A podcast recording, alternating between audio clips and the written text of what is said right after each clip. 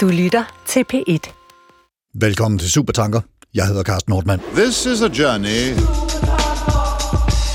A journey which along the way will bring to you new color, new dimension, new value. Please, uh, would you mind saying that again? Lang levetid er ikke blot en ophobning af år. Det er en radikal ændring af vores forhold til livet. Hvad har et menneske på næsten 100 år til fælles med et barn, der er født ind i en verden af indbyrdes forbundne skærme og hyperteknologi? Hvad har jeg til fælles med mig selv, det menneske, jeg engang var, og det menneske, jeg er blevet til? Ikke andet end et ID-kort. Citat slut.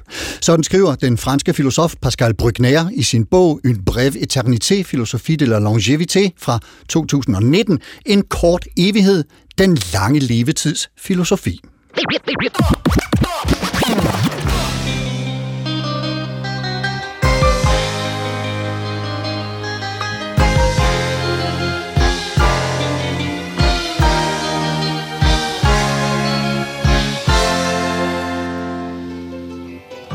Der er en historie i min familie om, at min morfar engang til et middagsselskab kom til at tale om alder med sin borddame, og da hun på et tidspunkt fortalte, at hun nærmede sig 50, skal han angiveligt, lakonisk, have spurgt, fra hvilken side. En meget fundamental ting er ændret i vores samfund siden 1950. Livet er blevet længere. I løbet af de seneste generationer er der blevet lagt mellem 20 og 30 år til længden af vores liv. Men når vi kommer på den anden side af de 50, oplever mennesker en underlig form for udspændthed mellem ikke længere at være ung og heller ikke rigtig være gammel. De er på en måde vægtløse. Jeg sidste how, how, how, to rock and roll, how, how, but it's too young to fly. Be ready for instant action. Prepared for anything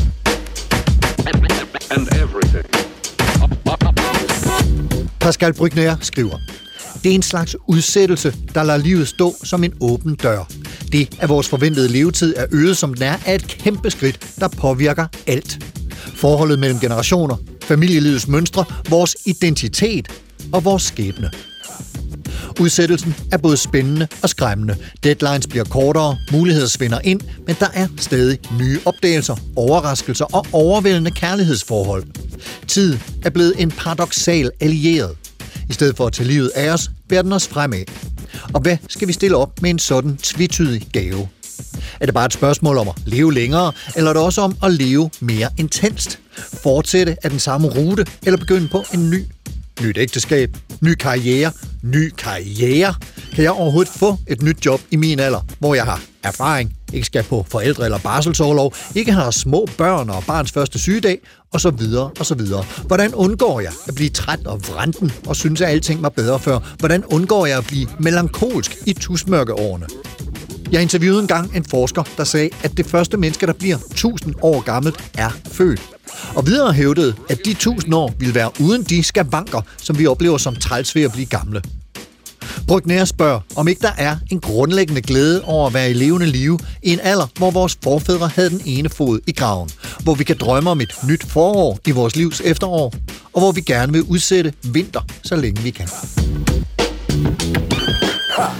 Aske Jule Lassen, etnolog med speciale i pensions- og aldringsstudier fra et hverdagsperspektiv og lektor på Københavns Universitets Center for Humanistisk Sundhedsforskning. Velkommen til dig.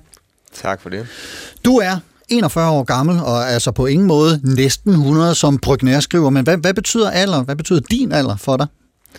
Jamen, øh, den betyder noget. Øh, altså, jeg er jo... Øh, det der med at runde 40, er jo sådan det der med... Og, og, altså, jeg går til mange 40-års fødselsdage i de her år, kan man sige. Og det er jo tydeligt, at, øh, at, det, at det betyder noget for rigtig mange mennesker. Det betyder også et eller andet for mig. Jeg tror, jeg, jeg føler mig måske meget 40-årig. Og det er jo så et spørgsmål med, hvad, hvad, hvad betyder det at føle sig 40-årig? Men jeg kan se, at dem, der synes, at de ikke har opnået det, som de gerne ville have gjort, når de var 40. De synes, det er hårdt at blive 40, og for andre det er en glædelig begivenhed, man sådan kan, kan, kan, øh, kan gå fint ind i. Jeg kan huske, at min far blev 40, så, så snakkede man om 40 fed og færdig for 30 år siden. Og der kan man sige, at der, der, er, noget, der er noget andet nu, ikke? hvor man, øh, ja. der er sket noget på den der generation. Så jeg kan godt på nogen måde mærke alderen, men jeg synes også, det er noget mærkeligt noget, det der med, at vi, skal, vi, skal, vi føler os på en eller anden bestemt Måske alder. kan du også mærke erfaringen. Ja, det er jo det. Og hvad er det egentlig, alder er i, i den sammenhæng? Ikke? Altså, jeg, jeg, øh, jeg spiller lige pludselig veteranfodbold, øh, når jeg, når jeg spiller fodbold, og samtidig er jeg øh, no, stadig for nogen, øh, nogen vil kalde en ung forsker. Det er måske en af de eneste steder, hvor jeg sådan er, er ung. Det er den, den sammenhæng. Ikke? Men, Ja. ja. men, øh, men øh, så der er jo et eller andet med, at alder kan betyde enormt meget forskelligt i forskellige sfærer. Og øh, vi prøver så nogle gange at gøre det til noget, man også kan føle sig, eller der er jo sådan alle mulige øh, forskellige aldringsmålinger, som ligesom også skal prøve på at, at, at, at finde ens rigtige kropsalder. Og det er jo sådan, så mm. vi har gjort alder til alt muligt andet, end, end, end det, det måske egentlig først og fremmest er, som er sådan et, et styringsredskab, som gør, at det er lettere at holde styr på en befolkning, og så har vi bygget en hel kultur op omkring, hvad, hvad det så også er. Pascal Brygner, som er ophav til det her øh, citat, lad os lige få ham præsenteret. Hvad er han for en, øh, hvad er han for en fyr? Hvad, hvad kan du fortælle om ham? Jamen, han er jo egentlig sådan lidt en, en, øh, på mange måder en lidt kontroversiel filosof. Det er ikke, fordi jeg har haft så meget med ham at gøre, før han, begy- før han skrev den her øh, bog om, om, om aldring og de lange liv. Han er sådan en, han er, han er, han er sådan en filosof, der har, der har været ret kontroversiel i den franske debat i, igennem mange år efterhånden, fordi han har kritiseret Vesten for at påtage sig for meget skyld. Altså meget sådan her white man's burden idé om, at, øh, at må han at ligesom at fri, fritage Vesten for, for mange af de ting, man har løbet rundt og lavet rundt omkring i verden. Han er også en, som har kritiseret klimakampen for at være alt for apokalyptisk og for fanatisk. Og sådan. Så der er på mange måder, han, han er ret Okay, lidt kontroversiel rabiat herre, lyder det som. En lidt rabiat herre, Ja, og så, ja. men så var det jo så, at han selv øh, her øh, for, for nogle år siden oplevede at, at få sig sin anden ungdom øh, i, der i, i løbet af, i slutningen af 60'erne, og lige pludselig opdagede, at, øh, at ho, han var faktisk ikke ved at lægge sig selv i graven. Og så var det, han kastede sig over aldring, og der, der var det, at han for mig begyndte at blive, blive interessant. Og så henvender jeg mig til min anden gæst her, Dorit Bøjlerehauge, forsker i mode og branding og i aldring og den æstetik, der knytter sig til forskellige livsstadier. Du er også underviser alt sammen på Aarhus Universitet, og så er du fotomodel og influencer. Velkommen til dig. Tak skal du have. Og så er du øh, 62 år, og heller ikke næsten 100, men måske en lille smule tættere på en, en, en aske. Hvad, hvad betyder din alder for dig? Uendelig lidt. Mås- måske er det sådan, øh, når vi lige har lyttet til Aske, at øh, med tiden, der betyder det mindre og mindre. Min alder definerer mig ikke. Det er ikke min øh, identitet. Nej. Det er øh, mange andre ting. Mit arbejde, mine aktiviteter, som øh, de forskellige ting, de forskellige roller, som du lige har, har nævnt. Ja. Og det, der interesserer mig i, i øvrigt. Øhm, så det er den, jeg er. Den, den du er, siger du, og en del af det, det er at være fotomodel og, og influencer, og det er jo ikke noget, du har været øh, siden din ungdom, om man så må sige. Øh, det, det er noget, du er blevet som voksen. Øh, hvad hvad er historien bag det? Ja, altså som rigtig voksen, det blev jeg, øh, det tog fart sidste år, hvor jeg blev øh, signet hos et øh, bureau. Og, øh, og jeg vil sige, det hænger jo meget sammen med øh, det, du spurgte til, øh, øh, og vi talte om identitet og alder. Jeg bruger øh, de muligheder, som øh, livet giver mig, og, og øh, forsøger øh, mig ud i nye nye aktiviteter, og der er jo model jo et eksempel på det. Det er der rigtig mange øh, på min alder, der gør faktisk, laver noget nyt og noget andet.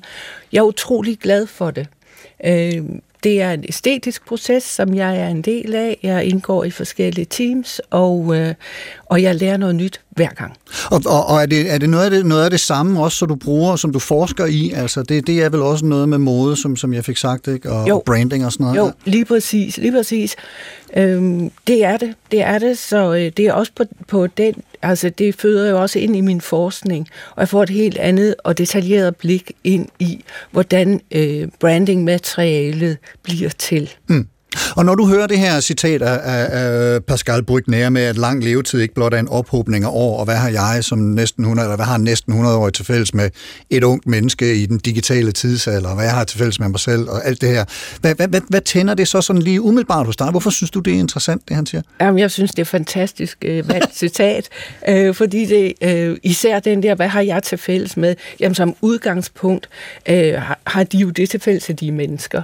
Ja. Og, øh, og, og jeg glæder mig til at diskutere det, fordi jeg synes jo, det er udtryk for en, øh, en meget udbredt holdning, sådan en container, det jeg kalder container-tankegangen, at når man bliver født på et eller andet tidspunkt, så er det den, man er. Mm. At, og og den, det bærer man jo så igennem hele livet, så går man som den her lukkede øh, container, og, og der er ikke noget, der kommer ind øh, og forandrer den, den person. Det, det synes jeg, det er fantastisk, at man kan have den, Ja. den opfattelse. Og så øh, nu, hvor, hvor jeg lige har, har fået præsenteret jer med alder, så tænker jeg, at øh, så er det mindst, jeg kan gøre, der lige at smide mig selv ind i det spil også. Jeg er 57 år.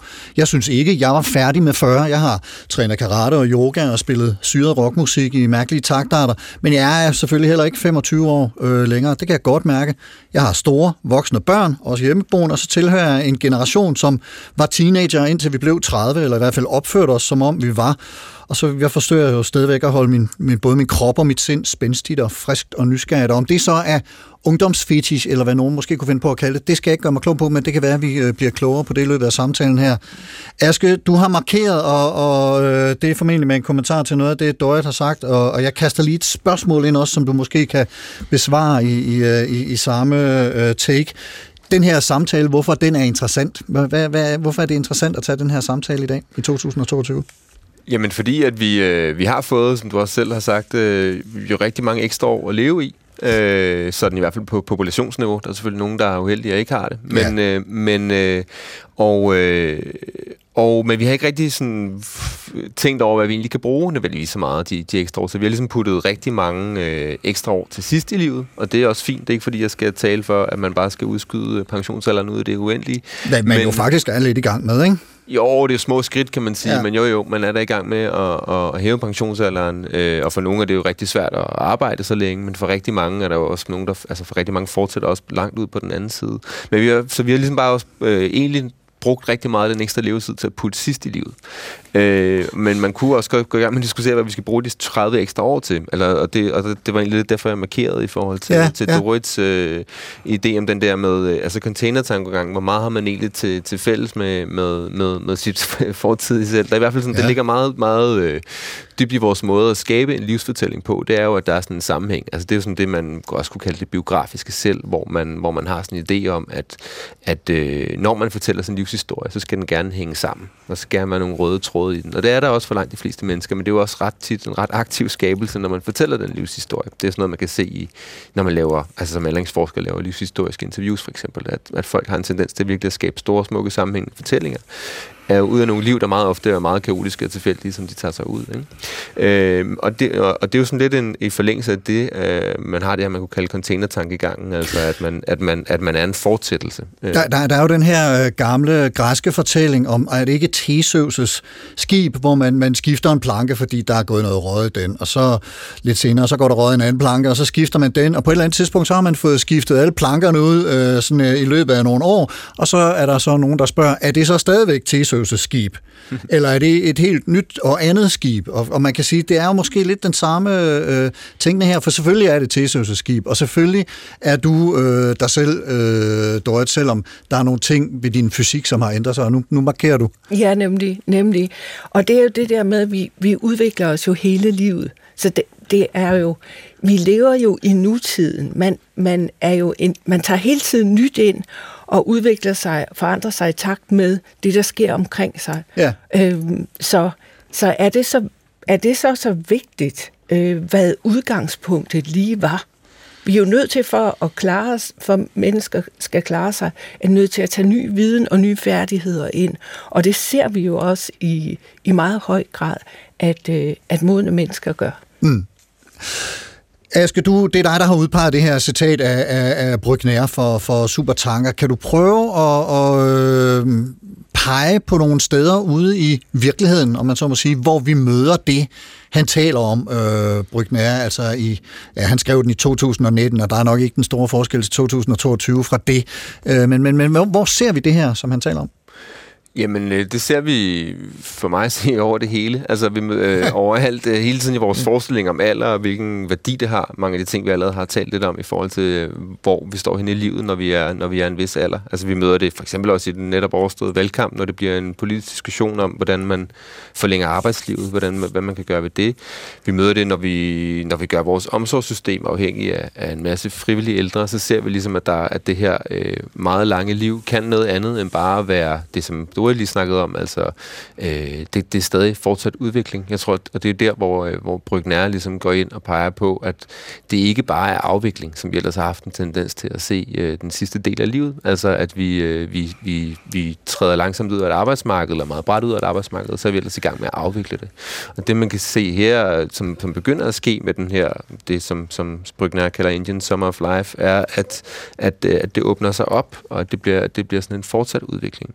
Det mener jeg, vi ser, altså det, det er noget af det, citatet peger ind i, øh, hvad fylder alder, og hvad gør det de her lange liv i vores samfund. Så er der noget andet, det peger ind i, det er det her med, at man, at vi har også en tendens til at se de, den ældre generation som en stor, grå masse, og det han netop peger på her, det er jo, at der sker noget, og der sker noget forskel imellem generationerne, men der sker også en udvikling i, udvikling i, i det enkelte menneske, altså at man, øh, at, øh, altså, der er en dansk læge, der har kaldt det her, at vi, øh, vi fødes som kopier og dør som originaler, altså ja. vi fortsætter med at, at udvikle os igennem livet, hvor vi ellers har en tendens ja. til at se på, på det originale ved, ved babyen, så kunne man også sige, at der sker så mange ting, events igennem livet, som gør, at vi egentlig udvikler os mere og mere forskelligt. Det er efterhånden ret veldokumenteret i, i, øhm, i aldringsforskningen. Ja. Øh, ja. Ja, altså vi sidder med et andet, øh, man sidder med et andet øh, sæt af ressourcer, øh, jo længere man kommer i, i livet. Vi ser også nu, øh, 22 procent af alle selvstændige, de er over 65 år. Øh, så, så der, Hvor mange procent siger du? 42? 22 procent af alle selvstændige, de er over 65. Øhm, og det viser jo også, at det var fordi, at Aske han siger den der original, man, man stoler måske mere på sin egen stemme og sin egen lyst og sin egen evne til at kaste sig ud i noget nyt. Man kan også være negativ over for tallet, og så sige, at det er fordi, at de ikke kan få jobs. Det er jo, det er jo, en, det er jo en anden side af sagen. Men, men der er ikke tvivl om, at øh, der, de, som tager imod de nye øh, muligheder og lytter til egen stemme. Det er en del af de her. Altså jeg havde engang en, en, øh, en kollega, som, som fortalte, at øh, når vi kommer på den anden side af 40, så, så, øh, så er det der, hvor al vores tvivl om, hvad vi skal have af familie og partner og så videre, så videre, stille og roligt er, er, er lagt ned i et eller andet. Altså vi tvivler ikke sammen, og vi, og vi har fundet os til rette i forhåbentlig en, en karriere og et liv og sådan noget, der kommer en anden ro på, og der er den der erfaring. Så ja. kan man sige, det kan selvfølgelig godt være, at der er nogle arbejdsgiver, der synes, at øh, vedkommende der hviler måske lidt for meget af sig selv, og ikke til at modellere efter en given arbejdsplads behov, men, men, men, øh, men der er jo netop noget med, når vi, når vi når ja, på den anden side af 40, som, som øh, Aske også talte om i begyndelsen, så, så er der en anden ro på en eller anden måde. Ja, men det er der. Det, det er, man ser ikke så meget sig selv udefra, men snarere indfra, og stoler på sin, øh, sin egen øh, opfattelser og, og evner.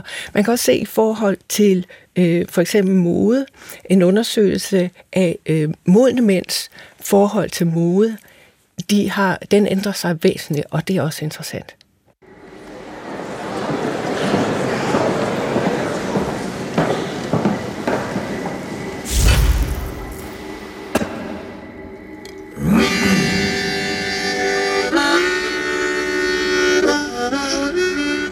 Prøv at høre de her ord. Senior, ældre og gammel. Hvad tænker du som det første, når du hører dem? Måske plejehjem, rollator, forfald. Og selvom du egentlig godt ved, at de fleste af os lever og arbejder længere end nogensinde før, som en helt logisk konsekvens af vores længere og sundere livsforløb. Alligevel har vi skabt nogle sejlivede, firkantede fordomme og stereotyper om alder, som ikke uden videre bøjer sig for virkeligheden. You be living one foot in the grave. Når det gælder vores arbejdsliv, har stereotyper og fordomme trukket en forskelsbehandling med sig, der er så systematisk, global og velfærdstruende, at Verdenssundhedsorganisationen WHO nu blæser til kamp mod ageism, eller allerisme, som det hedder på dansk. Allerisme er et begreb, der kan opfattes som parallel til racisme og sexisme, altså aldersracisme eller aldersdiskrimination. You be living one foot in the grave. Ordet stammer som sagt fra det engelske udtryk ageism, som blev skabt af den amerikanske læge R.N. Butler i 1969. Og som en hurtig indskydelse kan vi lige kile David Bowie ind her. Han skal nemlig angiveligt have sagt, at aging is an extraordinary process where you become the person you always should have been. Aldring er en helt særlig proces, hvor du bliver det menneske, du altid skulle have været. Det moderne grundlag for denne her alderisme er industrisamfundets anvendelse af aldersgrænser, som medfører, at for eksempel lønmodtagere bliver afskediget på grund af alder. Det vil altså sige, at også pensionsprincippet og de generelle principper for ældreomsorg spiller en rolle her. Ifølge den store danske er det en udbredt antagelse, at man tidligere havde større respekt for gamle, end vi har i dag. De var de vise, erfarne og livskloge. Men der har altid eksisteret alderisme, også før aldersgrænser indførtes som kriterium for forsørgelse. Det skete i Danmark i 1891 med lov om alderdomsunderstøttelse af 9. april 1891 længe før det. 2000 år før faktisk skildrede Aristoteles, Horaz og andre skribenter i artiklen ofte gamle mennesker som indskrænkede, smålige, frygtsomme, gærige, liderlige, ubarmhjertige, ondskabsfulde og vendeløse.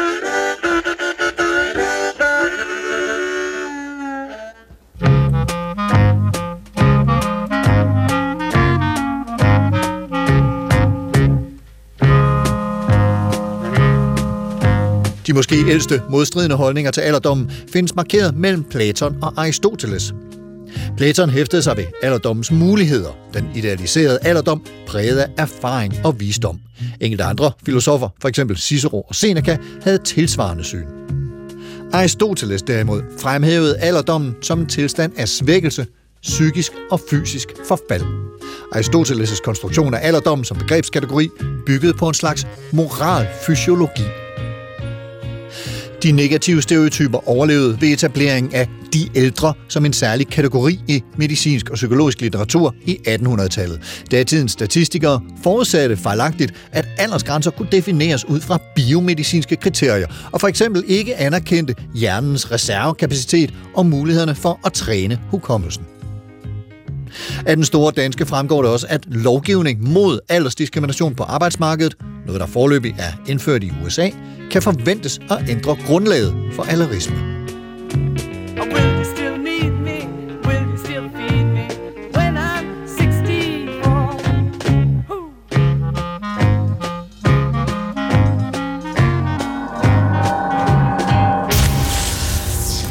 Alarisme eller ageism øh, hører vi om her. Aske, kan du sige lidt mere om, øh, hvad, hvad det betyder, hvor øh, begrebet sådan stammer fra, hvad der har fået det til at vokse frem, om man så må sige?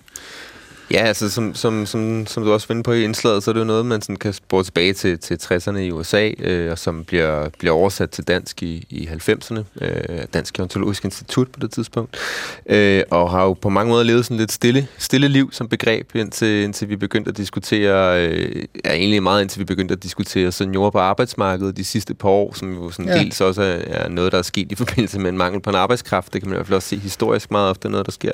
Men så kan man også se, at det kommer igen jo med, eller det, at det, det også buller frem nok også på grund af den generation af, af ældre mennesker, vi har i dag, som, som igennem hele livet har, øh, har præget samfundet meget, og som, som fortsætter med at gøre det. Men, men er jo- det noget, Butler får, får øje på øh, allerede der i, i slut 60'erne, at der er en, øh, en Ja. diskrimination? Ja. Ja, det er det. Og det, og det er jo og det, og det er altså og det er jo ikke kun noget der angår arbejdsmarkedet. Det er noget der ligger ligesom inde i inde i øh, hovederne øh, på os alle sammen og, i- og i den kultur vi, vi er en del af.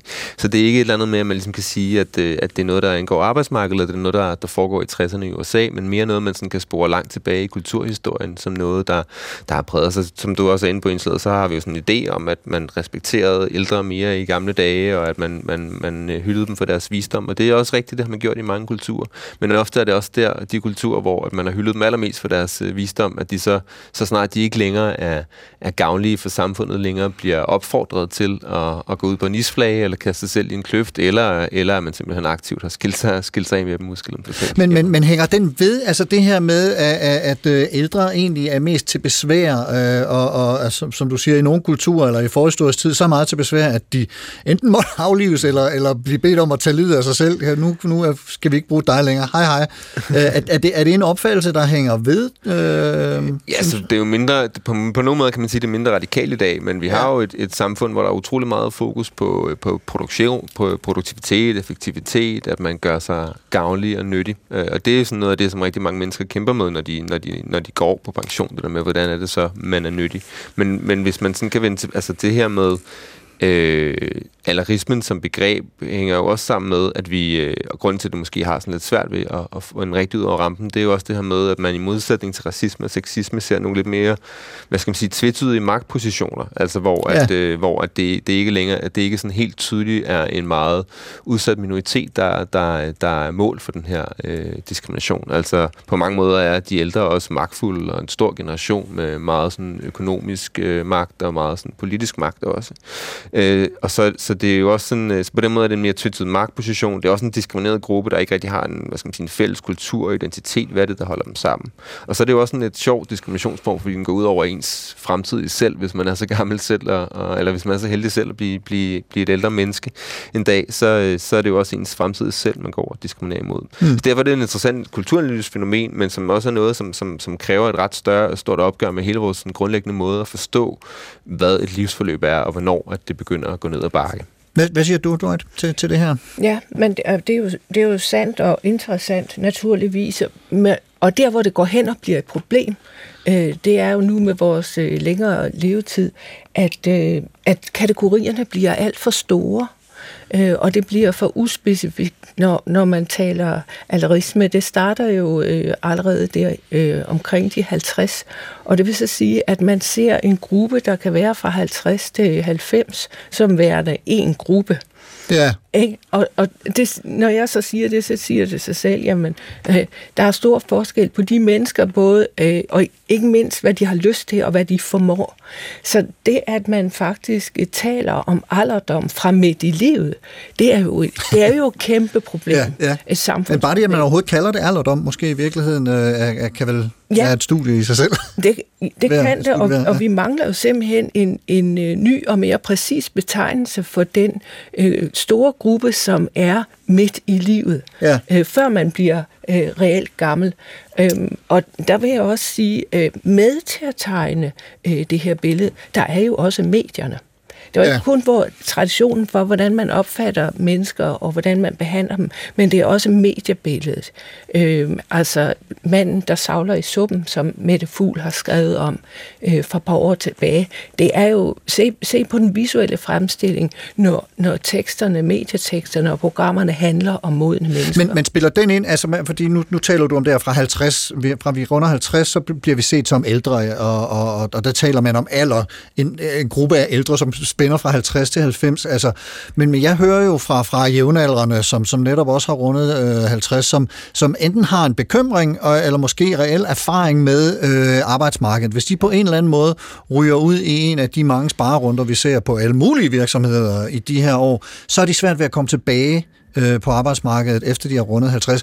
At, at, altså, at, er det, der er selvfølgelig også noget medieafsmitning, men hvad, hvad er det for en, en samtale der, som er med til at, at, at forårsage det? Jamen, det er jo de, den øh, stereotype opfattelse, man har af alder og af modne mennesker. Og der er det, der er langt igen, fordi, jamen, øh, fint lovgivning, men, men et er lovgivning, noget andet er vanetænkning, øh, tradition og hvordan man altid har gjort. Ja. Og i samme øjeblik, vi har stereotyperne, så, så får vi en, øh, en, en langsommere udvikling. Det, for, det forsinker simpelthen en udvikling, fordi man skal altså igennem så mange lag. Nu, nu har du jo du har erfaring fra modebranchen, som øh, er, er en branche, der også gerne vil konkurrere i medierne eller med medierne om at få opmærksomhed. Øh, det ligger ligesom i, i, i- i sagens natur. Altså, hvordan oplever du inden for modebranchen interessen for, hvad vi kunne kalde modne mennesker? Jeg tænker, at i modebranchen, der er det 30 plus øh, i virkeligheden. Der, der, der er man øh, Og det, moden. Ja, ja, ja jamen det, det er det. Det er den tradition, der, der altid har været i, i, i den branche, eller i hvert fald i, i rigtig mange år. Og øh, det, jamen der, vi ser noget andet. Der er noget andet i gang. Jeg vil sige, vi, vi er ikke i antal og, øh, og hyppighed derhen, hvor vi, nej, nu står vi simpelthen midt i en revolution. Det, det gør vi ikke. Men der er noget på vej, og de modige brands, de, de, øh, de skubber øh, modne modeller med ind i, øh, i deres markedsføring. Hva- Har du noget statistik på, hvor, hvor, øh, hvor udbredt det er at bruge modeller, øh, lad os sige, over 50? Eller hvad den nu er for en grænse, der er relevant at sætte. Ja, men altså, procent, procentdelene er stadigvæk øh, meget, meget øh, små. Der er, man har set på, øh, hvor mange der var med i casting i de store, i de store byer, øh, og, og vi, vi taler altså helt ned øh, omkring øh, 10 procent. Og, og jeg kan lige, fordi du har nemlig forsynet mig med noget statistik ja. Ja. her øh, i, i researchfasen, og hvor du fortalte, at i 2019, der var der 7.430 castings i New York, London, Milano og Paris, som er de store modbyer. Og, og øh, i, øh, ud af de øh, altså syv, små øh, 7.500 modeller, der var 54 af dem, de var det, man kalder plus size, øh, eller curvy. 91 var transkønnet, og 27 var over 50 år gamle. Og da man så gentog den i øh, 2020, der var de 27 over 50, de var steget til 44 over 50. Og her taler vi altså ud af, af en 6-7.000 mennesker. Så Ja. det er jo, det er jo Og ikke det er- så forfærdeligt mange. Og det er over 50. Ja. Ja, ja. Aske, du markerede? Jamen det er bare for, øh, ja, fordi at det, altså modebranchen er et interessant sted at kigge på det her, øh, og der noget andet, man kan se i forhold til det, det er, en ting er, hvor, hvor gamle, hvor gamle øh, folk er, når, de modeller, noget andet er, hvad de så ligner. Altså når man kigger på, øh, på amerikanske, kanadiske modeblade for, øh, for kvinder, med, der, der også henvender sig, til, altså, altså, henvender sig til ældre kvinder, så er det meget ofte en ældre kvinde, der er på forsiden, men det er ofte en ældre kvinde, der ligner en på 30. Så der er jo også noget omkring, hvad det er for nogle, øh, hvad, altså hvad det er for et ideal og en ungdomsfixering, der, der også kan blive portrætteret, på trods af, at man vælger, en- vælger en ældre model.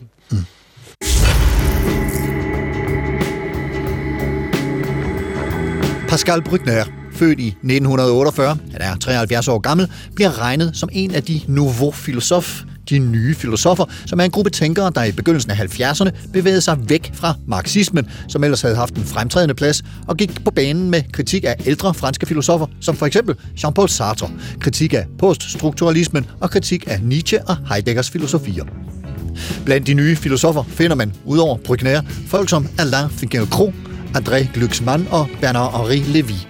Nogle af Brückners skrifter har inspireret forfattere som Maurice Dantec og Michel Houellebecq.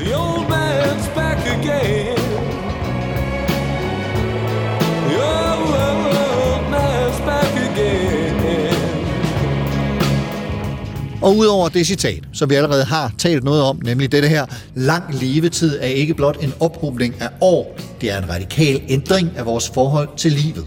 Hvad har et menneske på næsten 100 år til fælles med et barn, der er født ind i en verden af indbyrdes forbundne skærme og hyperteknologi? Hvad har jeg til fælles med mig selv, det menneske jeg engang var, og det menneske jeg er blevet til? Ikke andet end et ID-kort. Udover det, så har Brygner i samme bog, En kort evighed, den lange levetids filosofi, oversat til engelsk i 2021, et par andre citater, som er værd at tænke over. For eksempel siger han, Ungdomskulten er underlig, i det den, langt fra at være hedonismens triumf, fra tidlig barndom er besat af alderdom, og prøver at eliminere den ved brug af forebyggende overmedicinering. The old man's back again. I see he's back again. I samme værk skriver han også, at i det, der måske kan kaldes livets Indian sommer, er babyboomerne pionerer. De byggede selv den vej, de rejser ad. De skabte ungdommen, og nu tror de, at de genopfinder alderdommen. Man kan dårligt beskylde ham for at være konfliktsky. Og endelig siger han også, alder er en social konvention bakket op af en biologisk realitet. Man kan altid ændre retningen på konventionen. I sidste ende bliver vi naturligvis overvundet. Det er essentielt at nægte at internalisere vores nederlag og holde fast i det ind til enden på det hele.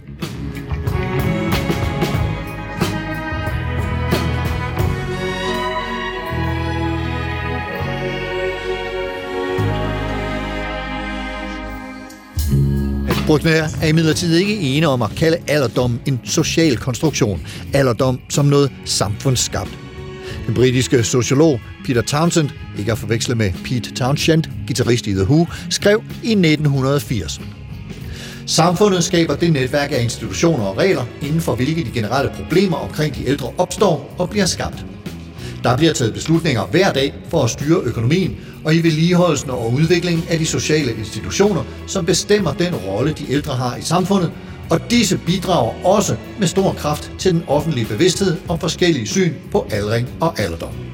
Okay, det er måske lidt kanceliknudret. Pointen er vel, at alle vores mange regler og reguleringer er medskabende af vores idéer og fordomme om de gamle.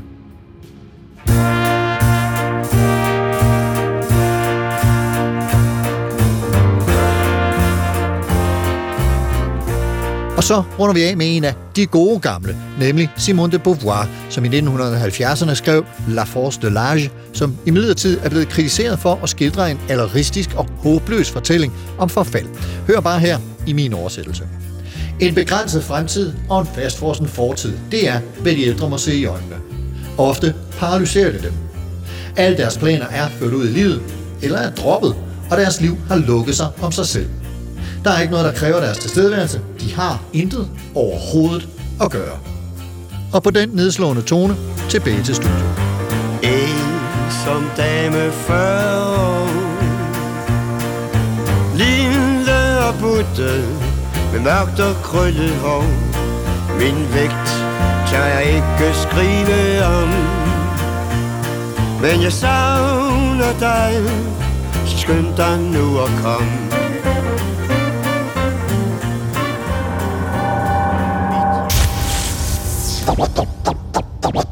Would you mind saying that again? Minervas ule flyver om natten, siger man. Og for lige at genopfriske den, så er Minerva den romerske version af gudinden Athena. De græske og romerske gudgallerier var i vid udstrækning de samme, bare med forskellige navne. Og Minerva og Athena er altså visdommens gudinde og krigens, men det gemmer vi til en anden samtale. Det er jo et lidt pudsigt i den her sammenhæng, at Athenas tilnavn Pallas, efter alt at dømme, stammer fra det græske ord palakis, som betyder noget i retning af ung kvinde, måske endda konkubine, så det strider måske lidt imod øh, noget af det, vi i øvrigt taler om. Men altså ulen, Minervas ule, som flyver om natten, bliver også brugt som symbol på viden, visdom og indsigt i den vestlige verden. Og når den flyver om natten, så er det netop fordi, den skal indsamle visdom i løbet af dagen, i overført betydning, måske i løbet af livet, og jo længere livet har været, jo mere visdom har den i sagens natur opnået. Filosofen Hegel skriver, det er først i begyndelsen af skumringen, at Minervas ule flyver. Filosofien indeholder en historisk proces. Filosofi vises kun i virkelighedens modenhed, siger Hegel, fordi den kun forstår med eftertænksomhed. Så vidt Hegel, Aske, lad os prøve at dykke lidt mere ind i uh, Pascal Brugner, som vi også lige fik uh, lidt, lidt uh, biografisk på her. Hvad med det her citat, hvad er det, han fortæller os, både i sit arbejde sådan overordnet og, og, og i citatet specifikt? Jamen, øh, nu har vi været lidt inde på det allerede, men, men der er jo det her med, hvad er, øh, hvad er et langt, øh, hvad er det lange liv, og hvad gør det ved vores måde at forholde os til os selv på, hvad gør det ved vores måde at forholde os til hinanden på. Og man kan sige, der hvor øh, nu, øh, altså, øh, noget af det, som Heidegger blandt andet har beskrevet med det her, det er jo, at, man, at, at livet kan forstås som en sådan lang gang mod døden, og noget, døden er noget af det, det, der er med til at, at give hele livet mening, og give, skabe en rytme i livet, kan man sige. Og, øh, og det er jo ikke fordi, at den forsvinder, øh, fordi at livet bliver, bliver radikalt øh, længere, men, men det gør noget ved vores, øh, det her med, at vi, at vi, øh, altså det her med, du også beskrev i, i, i indslaget her med, at man bliver besat af alderdom fra, fra barndommen, altså at man, øh, at man, at man ved hjælp af, af, af, af meget sunde, sunde liv og uddannelsessystemer og kloaksystemer og medicinering og øh, sport og kost og så videre hele tiden. På en eller anden måde implicit forholder sig til det der lange, lange liv. Øhm, og spørgsmålet så, hvad der sker, når vi, når vi som, altså det som Brygner så beskriver, det er, at der er opstået den her periode, som vi kan vælge at bruge som sådan ren hedonisme øh, og overforbrug. Øh, der er vi, det, det, det, det er der nogen, der gør, men når jeg går ud og laver forskning på det her, så kan jeg egentlig se, at de fleste er dybt engageret i alle mulige ting. Og det er det her med at, sådan at prøve på at finde ud af, hvordan at et engagement og en deltagelse kan opstå så, så langt hen i livet, og hvordan man ligesom kan, kan lade være med at det, som han beskriver som, lad være med at gå i seng og opgive. Den vil nok vinde over os til sidst, den der alder eller døden. Men at der er et, et lang periode inden da, hvor vi ikke behøver at se, sig selv som, se os selv som de her øh, afviklende mennesker, men nogen, der, der godt kan kaste sig ud i alt muligt. Og som allerede gør det, og som engagerer sig og deltager på alle mulige måder. Men vores kulturelle fortælling om det er ikke rigtig helt fuldt med. Dut. Nej, det er den nemlig ikke. Det tænker jeg også, fordi at alt det her, hvis man tager, øh, hvis man tager det, at, at øh, folk de holder sig i form som et, øh, at det gør de, fordi de vil udsætte alderdommen, frem for at de vil gerne have et dejligt liv, og få noget dejligt ud af livet. De kan godt lide at, at motionere. Så er det jo helt helt forskellige anskuelser, og det hænger jo så også sammen med den her øh, store øh, fortælling om øh, alderdommen som noget nedadgående. Det, det går tilbage, og det går, det går dårligere. Forfaldsfortællingen der, ja. Fuldstændig. Ja. Alting går ned ad bakke. Hvis, hvis fortællingen så anderledes ud, og havde et fokus på alt det, der bliver bedre. Altså, som, som siger... Øh, Jamen det kan godt være, at synet bliver sværere, men blikket bliver skarpere. Hvis, hvis det ligesom var øh, det, vi gik øh, til emnet med, og vores opfattelse af øh, den her del i livet, så vi meget se anderledes ud, og, og ikke være negativt. Øh, fordi, øh, ja, ungdomskulten er, er stærk, Ja. Men, men der, er jo, øh, der er jo så meget andet. Og, og, og Aske, du har jo faktisk øh, meget i forlængelse af det, Deutsch siger her, øh, som en del af din forskning også øh, haft øh, frihedsbegrebet ind over. Jeg fik nævnt i, i øh, en af mine indledende øh, speaks der noget om vægtløshed og sådan noget. Altså der er noget, noget frihed også forbundet med, med den her øh, aldring øh, i, i, i ordets mest positive forstand. Altså, hvad, hvad, hvad er det for en frihed, du øh, får øje på der, som, øh, som du synes er vigtigt at holde sig for øje? Jamen, øh, hvis man, man, skal, nu, altså, man skal ikke så langt tilbage i kulturhistorien, før at der ikke rigtig var noget, man som sådan kunne tale om, altså hvor man ikke kunne tale om en særskilt livsfase, alderdommen. Altså der, der, der arbejdede man sig ihjel på marken, medmindre man var så heldig, at man, øh, man havde nogle, øh, nogle yngre generationer, der ville give en aftægtsordning og en aftægtsbolig. Og så begynder man sådan at udskille, øh, adskille fattigdom og alderdom, og ligesom få den her separate livsfase. Og så er det så, at man op igennem det 20. århundrede jo får pensionsordninger og får en mulig frihed her. Øh, og det er jo sådan en frihed, som rigtig mange går og venter. Øh, kæm, altså, kæm, altså der, der er ret mange, der, der går og venter på den her frihed på den anden side af arbejdslivet.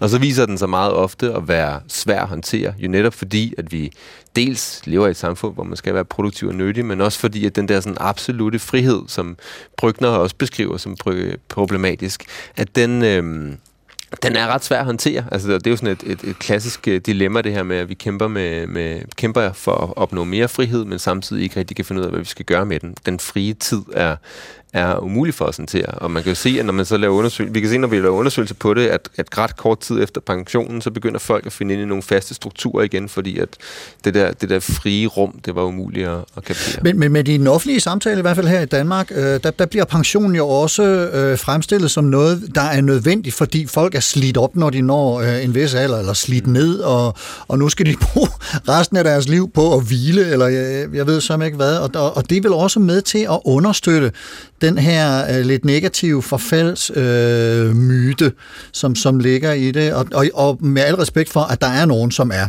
slidt, når de når øh, midten af 60'erne eller et eller andet, fordi de har haft et hårdt øh, arbejdsliv.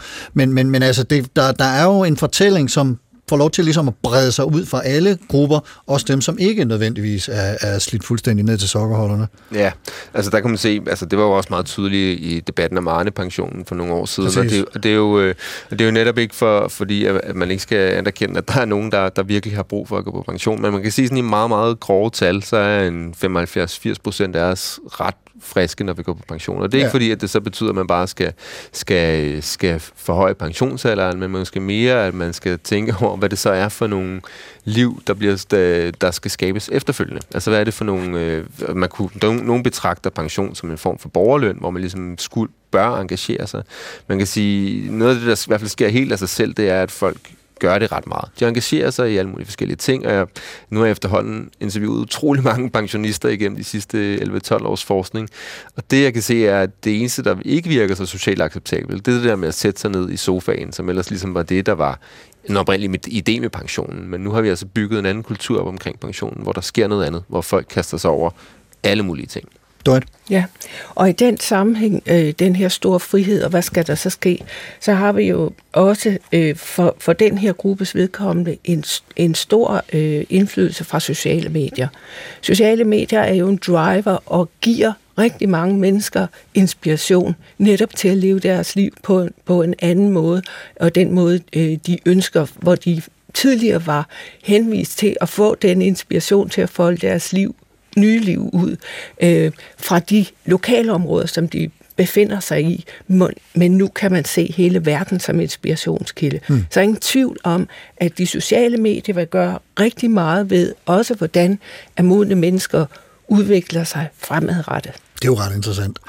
Aske, vi skal lige øh, omkring nogle af, af de øh, andre teoretikere, supertænkere, filosofer. Hvad har vi, som, som også beskæftiger sig med det her, som du øh, blandt andet læner dig op af i din forskning? Der er en øh, kvinde, der hedder Sarah Lam, amerikansk øh, antropolog. Hvad kan vi bruge hende til her? Jamen, øh, på mange måder er det jo sådan en meget klassisk antropologisk pointe, hun har. Altså, hun tager ud i, i verden, mest i Indien, men også andre steder, og kigger på, hvad, øh, hvad, hvad er aldring der, og hvad siger det om vores egen måde, eller i det her tilfælde, den amerikanske måde at forstå aldring på, som, er meget, som på mange måder hænger meget sammen med den europæiske. Øh, op igennem 1980'erne kommer den her idé om succesfuld aldring, altså at man, at man, øh, man, skal, man skal blive gammel på en god måde. Øh, det er jo sådan et eller andet sted en idé, vi alle er dømt til at fejle i, fordi at øh, på et eller andet tidspunkt, så, så også besejrer den os, som det Brugnær også fortæller om. Men det hun så gør, det er at kigge på, hvad sker der i Indien? Øhm, og øh, der er forfald en mere integreret del af fortællingen om, om, om det at blive ældre. Det, og det er ikke kun, en, øh, det er ikke kun en, en dårlig fortælling. Det handler også om, at man med forfaldet gør sig, bliver mere afhængig af yngre generationer, og den her sådan, kontrakt imellem generationerne kan på en eller er, er, er det er, en, det er en del af det, altså at man, man giver til, til sine børn, når man selv kan, og børnene giver tilbage, og det er ikke noget, der som, som sådan er en, en, øh, en fejltagelse eller en mislykket del af et livsforløb. Så det her med at begynde at se forfaldet, som, altså, og, det, og der mener hun, at vi kan lære noget af at se forfaldet som en, en mere øh, vigtig del af livet, som ikke nødvendigvis er noget, der er dårligt, men noget, som også muliggør tætte generation, øh, relationer mellem generationerne, og som noget, som også indebærer sin egen skønhed, kan man sige. Mm. Men hvem læner du dig op af, Dorit, i din forskning, når du øh, skal bruge andre teoretikere til at hjælpe dig på vej?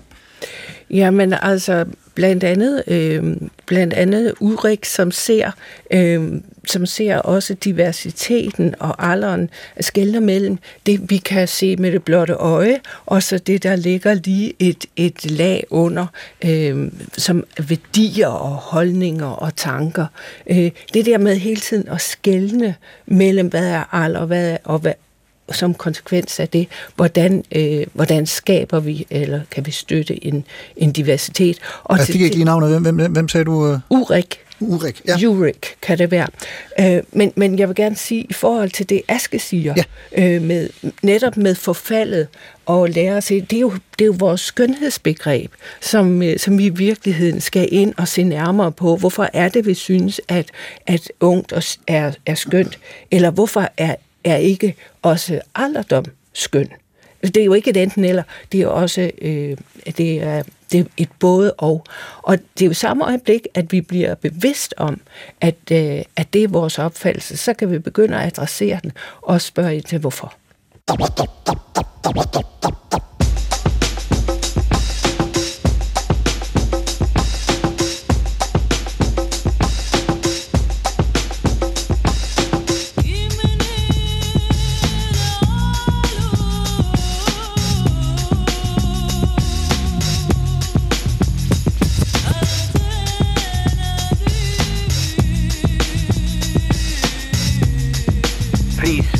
Would you mind saying that again? Thinking of a master plan.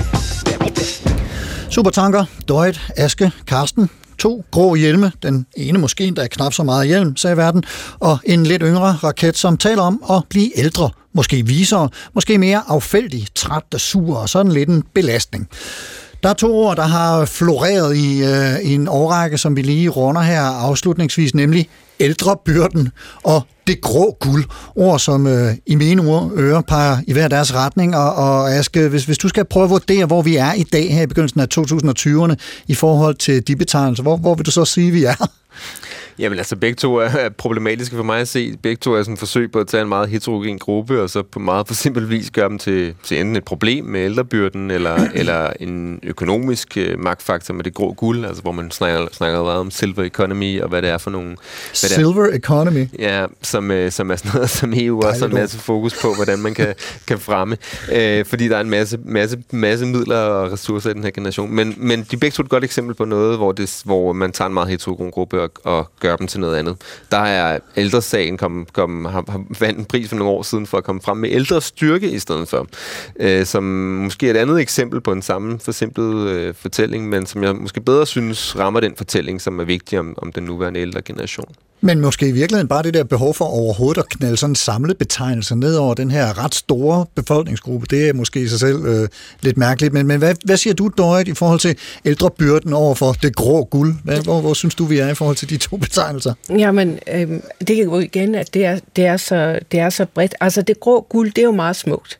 Øh, og det er jo, det er jo også en, en illusion. Det, det er jo noget, man bruger, hvis man gerne vil sælge noget til nogen.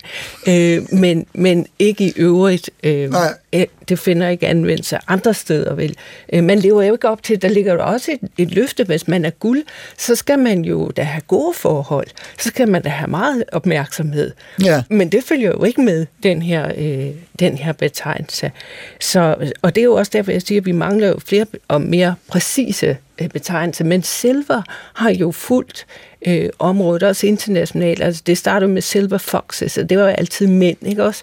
Øh, de modeller har, har man typisk haft. Øh, men nu øh, igen, øh, den udvikling, der er, hvor, hvor øh, internationalt taler man om the new old og renaissance, som var de øh, udtryk, øh, som, som vagte min interesse, øh, da jeg begyndte at arbejde med, med det her. Og der ligger jo nogle andre, øh, nogle andre ting ned under det. Der ligger nemlig den her nye nysgerrighed og aktivitet, og, og også at livsstilen er afgørende for, øh, hvem man er. Og det kan vi jo slet ikke se i de der øh, de andre to øh, begreber, som, som vi... Øh, Men prøv, prøv at sige lidt mere om det i livsstilen. Hvad, hvad, hvad tænker du øh, der? Jamen, det er jo, man forandrer jo, med mindre man bliver ramt af sygdom, Ja. så, så lægger man jo ikke livsstilen om væsentligt, blot fordi man øh, når en, en vis alder. Øh, man kan vende sig om, hvis man er til, til festival, og så se, hvordan ser publikum ud. Ja. Ikke også? Øh, altså, kan man lide musik, så går man altid til musik. Og det var den supertanker-tænkning, eller supertænker-tankning, vi nåede i dag. Der er selvfølgelig mulighed for, og år til, at genhøre både den og en masse ældre supertanker-samtaler i DR Lyd, eller hvor du ellers finder stream og podcast.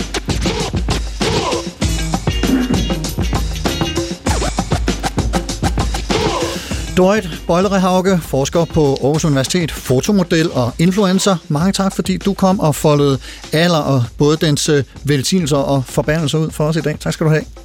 Velkommen. Og Aske Juhl Lassen, etnolog med speciale i pensions- og aldringsstudier fra et hverdagsperspektiv og lektor på Københavns Universitets Center for Humanistisk Sundhedsforskning. Tusind tak også til dig for at komme med dit perspektiv på de her spørgsmål. Velbekomme.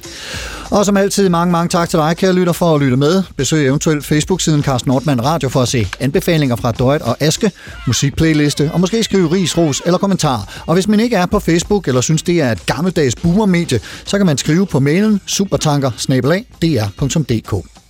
hvis du kan lide, hvad du hører, så del det med venner og familie, unge som gamle, helt fordomsfrit. Programmet i dag var tilrettelagt af mig. Jeg hedder Carsten Nordmann. Programansvarlig er Mette Line Thorup. Ha' en rigtig god uge og på genhør.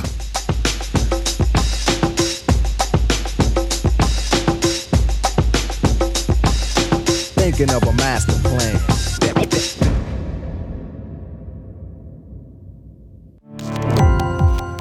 Gå på opdagelse i alle DR's podcast og radioprogrammer. I appen DR Lyd.